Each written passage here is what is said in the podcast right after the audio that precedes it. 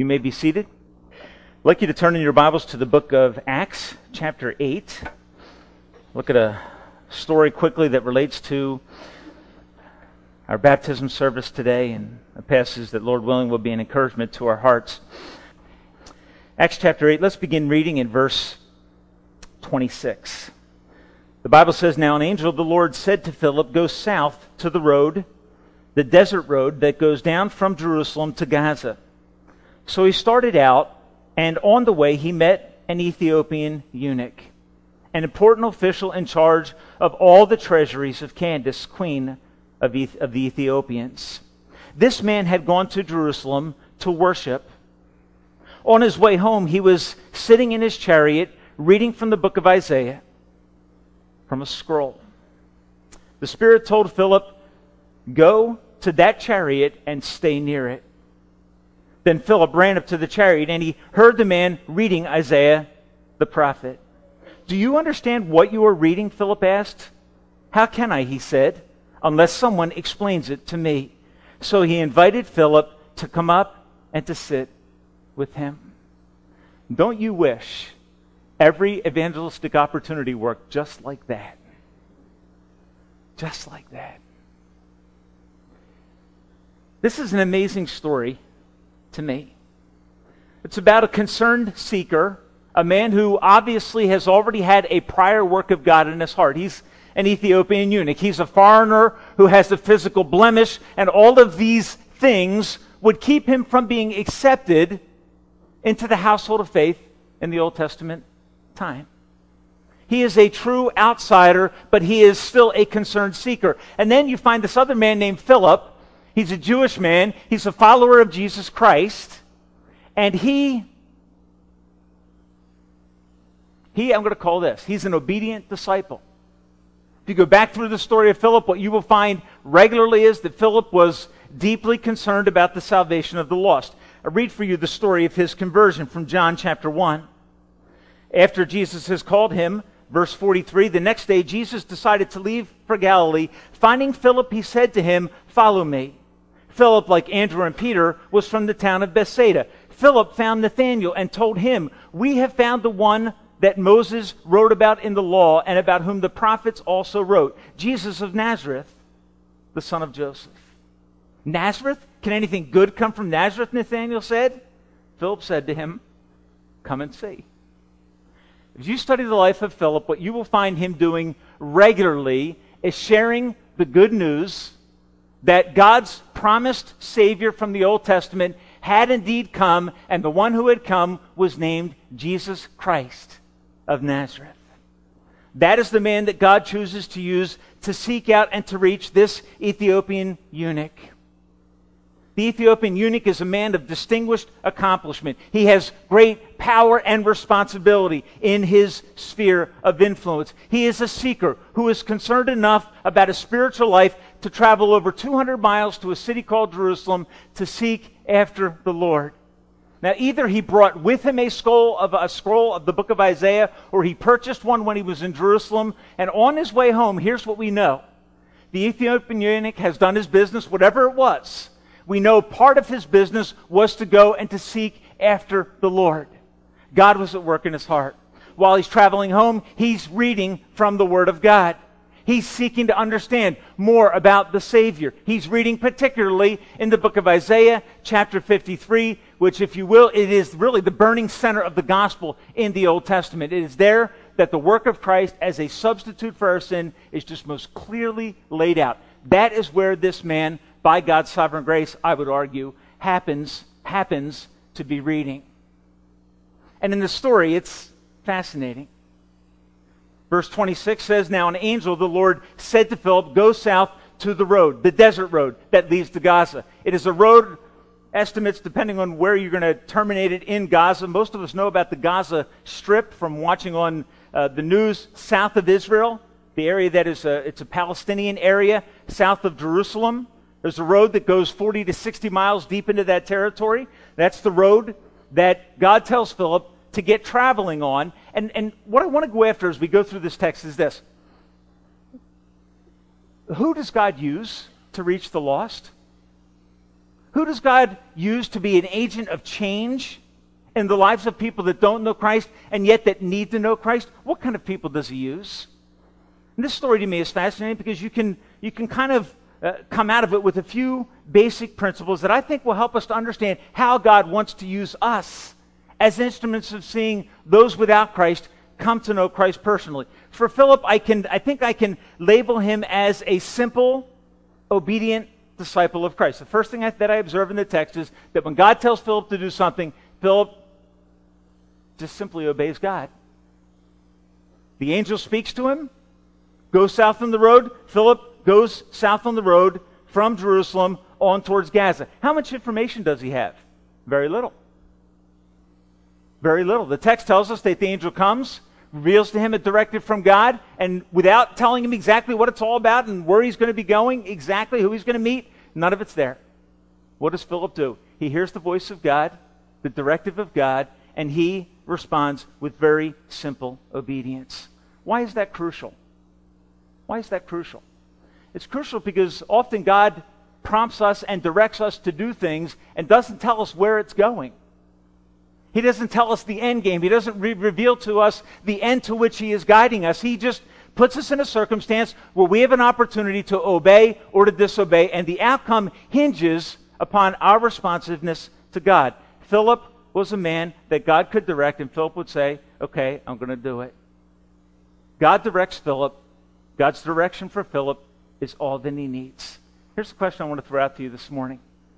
When God, by His grace, prompts in your life, speaks into your life through His Word, through the voice of His Spirit, are you responsive to Him? Are you responsive? Are you pliable? Are you moldable? Can you identify areas in your life where you have been living a life of obedience to God? Because, and one of the struggles I think with obedience is this we are willing to obey God when we have a guarantee concerning the outcome, or when the outcome appears likely to be positive, it's much easier for us to obey God, isn't it? In this story, we find that God says to Philip, Philip, I want you to go down on that road, and when you get there, I'll show you what's next. Now, go to verse 29. Philip is on this road, and he comes into an encounter with this man called the Ethiopian eunuch.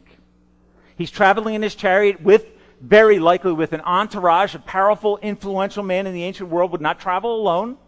So he's traveling with an entourage of people. Philip sees this, and as Philip is observing this man from a distance, we know that from the text, he's seeing this man reading a scroll in his chariot. And then the Spirit of God sends something to Philip that has to sound strange he says, Go to that chariot and stay near it. Okay, now, Philip doesn't know what's going on in the chariot yet. But God says, Philip, hey, see that chariot going down the road? I want you to go over by that chariot. Just stay, stay beside it. You imagine Philip thinking, that's good. That might even be life threatening. This guy is a man of influence. He's traveling most likely with bodyguards.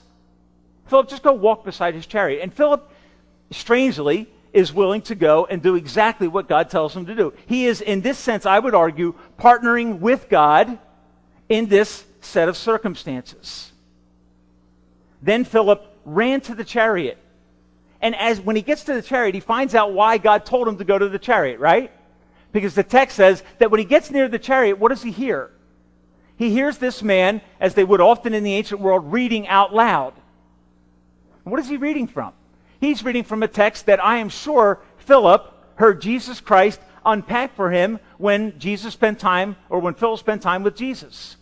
He's reading from the scroll, and he happens to be reading from the book of Isaiah, and particularly from chapter 53. Notice what it says in verse 30. Philip ran up to the chariot. He heard the man reading Isaiah the prophet, and he said to him, do you understand what you are reading? Do you understand? And now, here's what happens there's a directive from God, Philip obeys. As Philip obeys, he begins to see that God is already at work in this situation. You have a foreigner, a man of a different ethnic origin, reading from the scroll of Isaiah. He's a man of influence. Peter gets beside and he hears this man reading from the most familiar and powerful text concerning Jesus in the entire Old Testament. And Philip isn't drawn away, Philip is drawn near. And he engages this man in a powerful discussion. Here's the question he asks him, and I just love this. End of verse 30, very simple. Philip says to him, Do you understand what you are reading? Now, folks, here's the bottom line in our lives God puts us into circumstances. What he's looking for us to give him is a heart of simple obedience. A heart of simple obedience. And when we obey God, here's what happens next. We'll find that we are partnering with God in what he is doing. Let's just I want you just to think in your life right now of the people that God has brought into your sphere of influence. God isn't bringing those people into your life by mistake. He has a sovereign purpose and plan for you to have an impact on their lives. They're not there for your benefit. They're there for you to serve them and to minister to them.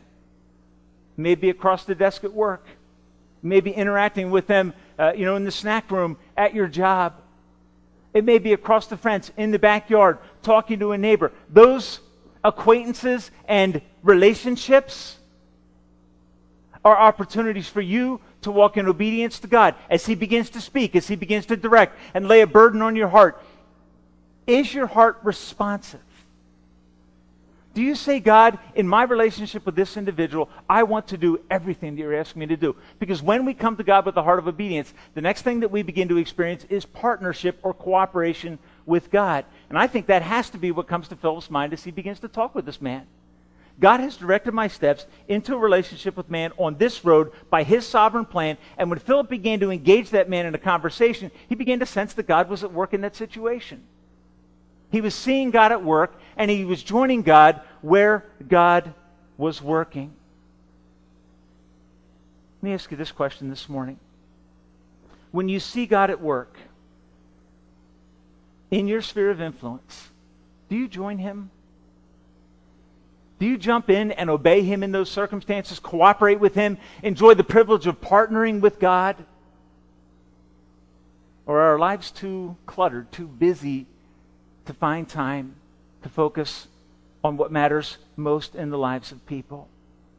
I think the other thing that's interesting as I, as I kind of look at this passage of Scripture is to notice that Philip is directed by God. He obeys God. As he obeys God, he begins to experience partnership with God.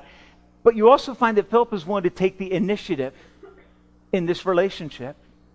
He's walking beside the chariot. He hears the man reading, and he might think, you know, that is amazing. Of all the places in Scripture that that man could be reading, he's reading Isaiah 53, which is the story of God's wonderful and glorious Savior, Jesus Christ. That's not enough for Peter or for Philip. What does Philip do next? He says to the man, Do you understand what you're reading? What is Philip saying? I mean, if you ask that question, uh, think of it this way. Philip says to the man, He says, Do you understand what you're reading? The man says, No. And Philip says, Too bad. Would that be like weird? Folks, do you understand? In our lives, we have people around us that are seeking, they're curious about what is it that God is doing in your life? What is the explanation, Chuck, for the change in your life? Barbara, what, what happened to you? Folks, do you understand this for all of us?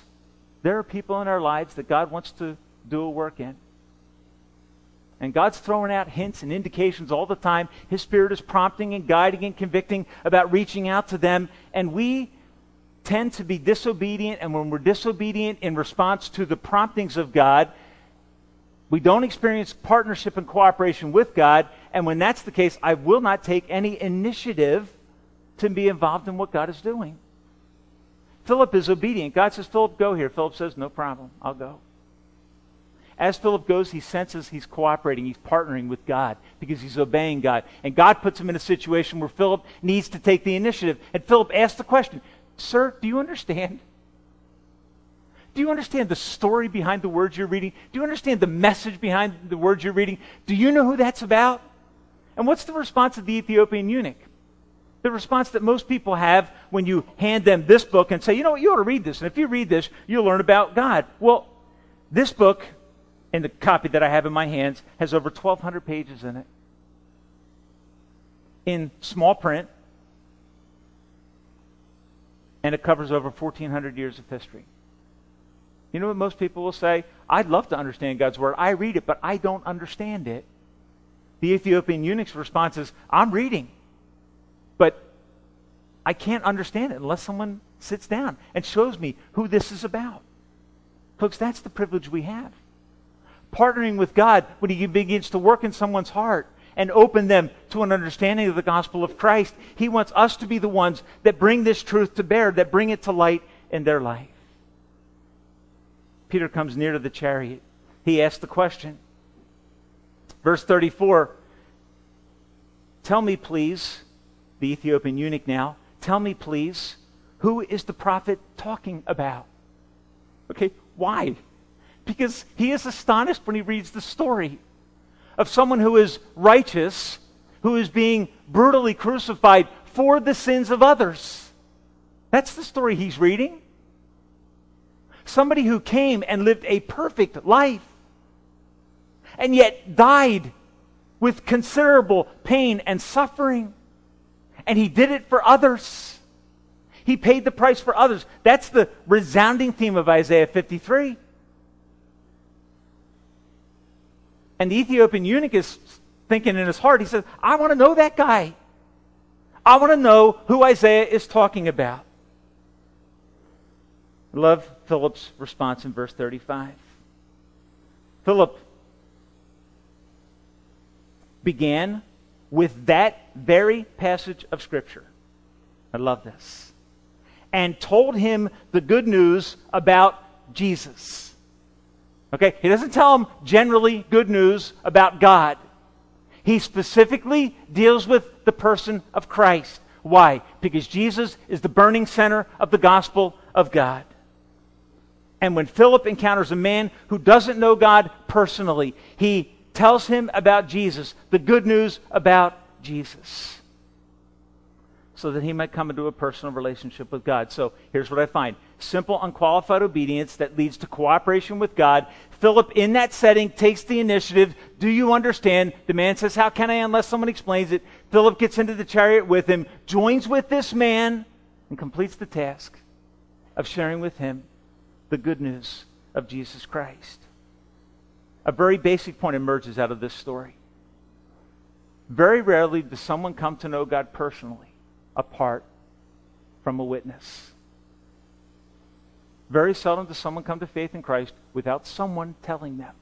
Now, I know in my personal experience, I know two people who came to Christ apart from a particular individual. Uh, Kay is one of them, who shared her testimony, testimony with me the other night. Sat down, read the Bible, God made the gospel clear, and she was converted by the grace of God. My best friend from seminary, Chris Rohrbach, uh, dentist. At 13 years old, someone gave you the Living Bible. He was attending church, did not know Christ. He was curious, but he was without direction. Sat down, read the Word of God, cried out concerning his sin to God, trusted in Christ. They're the only two people I know who came to saving faith in Christ apart from somebody opening up the Word of God and telling them that they needed to know Christ. Folks, here's just the way it works God wants to partner with you to share the good news of Christ with the world around you. Are you willing to obey? Are you willing to cooperate? Are you willing to take initiative? And when you do, will you be sure that what you share with people is the burning center of Scripture, which is the crosswork?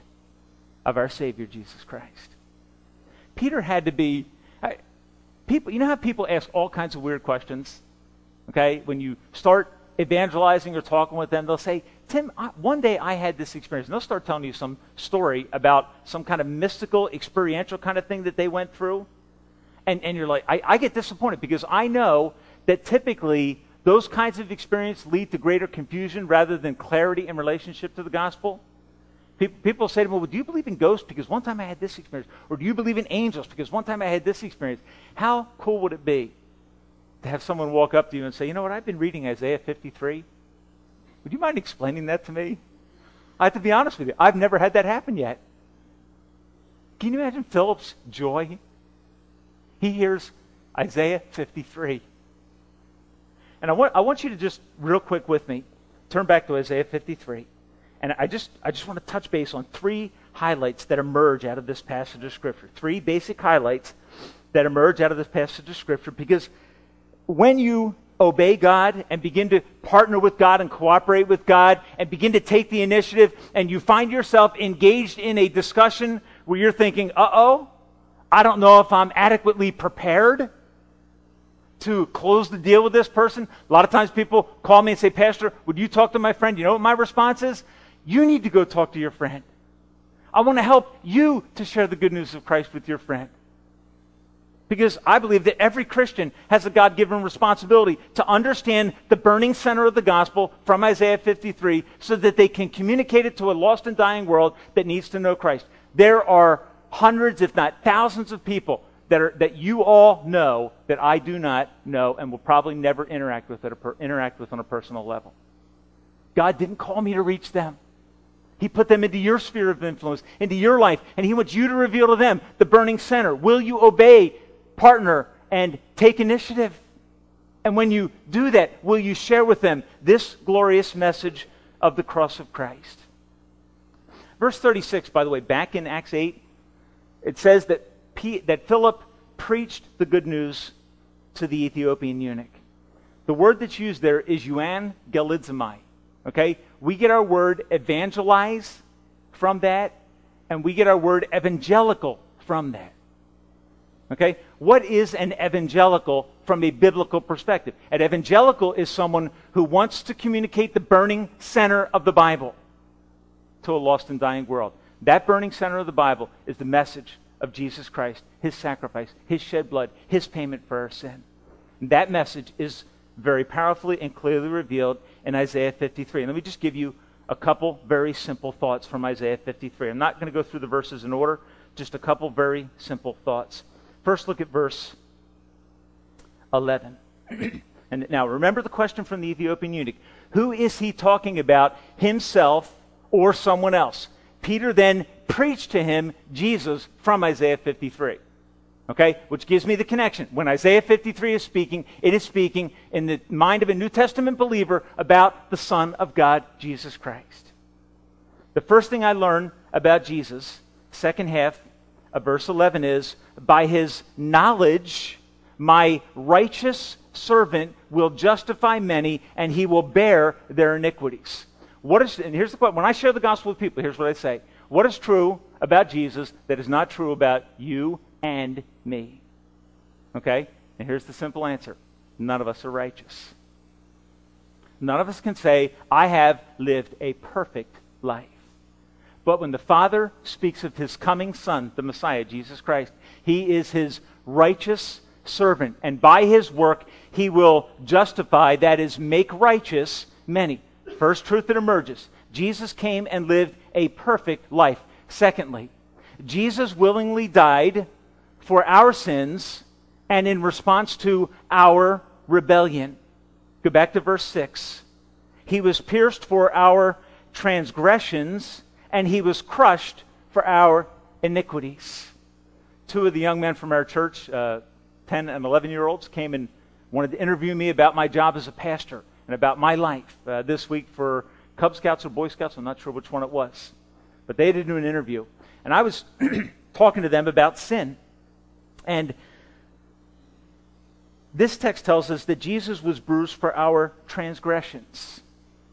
Okay, the question that people have in their mind is Am I a transgressor? Am I a sinner? Okay? Well, this, this, the word here for our transgressions literally means if you draw a line in the sand and you say, don't step over it, sin is rebellion. Sin is when I know God says, don't cross that line, and I go like this. And I say, I'm going to cross that line. I say to people, have you ever done that? Now, the average person will say, yes. Yes, I know there has been times in my life when I have ignored God's directives and said, you know, I'm going to do what I want to do. In this account, we find out that Jesus Christ willingly died for our transgressions. His death had a direct relationship or was his direct response to our sinfulness. So verse 5 says it this way He was pierced for our transgressions, He was crushed for our iniquities. Jesus lived a perfect life. Secondly, Jesus willingly endured the brutality of the cross to pay the price for my sin and for yours. Verse 7, it says, He was oppressed and he was afflicted, yet he did not open his mouth. He was led like a lamb to the slaughter, and as a sheep before his shearers is silent, he did not open his mouth. He was the Lamb of God who suffered sinlessly to pay the price for our wrongdoing, for our rebellion. The last thought is this Jesus suffered and died. And please understand, this is the most important, I think, truth of the gospel that when this clicks for people, when they see their sin and they know that Jesus died, when you explain to them why he died for them, the gospel tends to open up and make wonderful and glorious sense. Jesus died in our place as our substitute. Now, what do you, you say, Tim, what do you mean as our substitute? What I mean is this everything that Jesus Christ endured on Calvary's cross, I deserve. Everything Jesus endured on Calvary's cross, I deserve. Listen to what verse 4 of Isaiah 53 says. Surely he took up our infirmities and he carried our sorrows. Yet we considered him, listen, stricken by God and smitten by him and afflicted. He was pierced, and notice the preposition now, for our transgressions. He was crushed for our iniquities. The punishment that brought us peace was upon or fell on him. Folks, the only way to understand the cross is to bring in the concept of substitution. That a perfect, sinless Son of God hung on a cross in my place. In my place. One Indian tribe leader, when he heard the gospel being presented, made this observation. When the missionary was talking about how Christ was hung on a cross, naked and brutalized for our sin. Here's what he said. He said, well, If I understand you correctly, we should take Jesus off of the cross and put me on the cross. Folks, that is bingo. That is the gospel. That the sinless Son of God became the payment for your sin in your place. He shed his perfect blood on Calvary's cross so that you could be forgiven. That's the message that Philip preached to the Ethiopian eunuch from Isaiah 53. There is a Savior. His name is Jesus. He lived a perfect life. He died for your sin. He died your death. And we know from the rest of the Bible, if you go back to Acts chapter 8 and verse 12, it becomes very, very clear that the call that Philip has been giving to those without Christ is that they need to come to saving faith in the shed blood of Jesus Christ. Notice with me, if you will, verse 12 of Acts 8. It says, But when he believed, this is the man, Simon, that Peter is, or Philip is evangelizing. When he believed Philip as he preached the good news of the kingdom of God and heard the name of Jesus Christ, they were baptized, both men and women. Okay, so there's this burning center of the gospel that is communicated. Now, how does the story with the Ethiopian eunuch end? It ends with him asking a question that indicates the inclination of his heart to trust in the man revealed in Isaiah 53. He sees water. He understands that to become a Jewish proselyte, he needs to participate in water baptism. He understands from what he's been hearing in Jerusalem that those who have been coming to faith in Christ are following their faith in Christ with the waters of baptism. When he sees water, Philip and he are riding along, they see a wadi along the road, which is a kind of a creek bed in Palestine. When he sees that, here's, he looks at Peter and here's what he says. Hey, Peter, or Philip, I mean, I knew I was going to do this all morning. As I was studying this week, I kept writing Peter, Philip. He looked at Philip and he said, Philip, there's water. What keeps me from being baptized? Now, you notice there's an additional verse in, I think, the uh, New American Standard. Some of the older translations have a verse there. Verse, uh, if you look at the bottom of the New International at the page, uh, Philip responds to him and says, If you believe with all your heart, you may. The eunuch answered, I believe that Jesus is the Son of God. Okay, which is probably a strong, uh, well known New Testament confession that was given at the time of baptism. I believe that Jesus is the Son of God who paid the price for my sin. And in the waters of baptism, I am proclaiming externally my faith in Jesus. What had God done in this man's heart? He had moved him from someone who was trying to figure it out to someone who now knew and had confidence in the shed blood of Jesus Christ. He follows that belief with simple faith and trust in the work of Christ on Calvary's cross. He said to him, How do you know that this man placed faith in Christ? I think there are two indications in the text. One is he obeys Christ because he is baptized in the public waters of baptism in front of the entourage that's traveling with him, he makes a public profession of faith and trust in the shed blood of Jesus Christ. And the second indication is found in verse 39. When they came up out of the water, the Spirit of the Lord suddenly took Philip away. And the eunuch did not see him again, meaning their, their relationship ended there. He had brought this man to faith and trust in Christ. But he went on his way, and what's the word? rejoicing.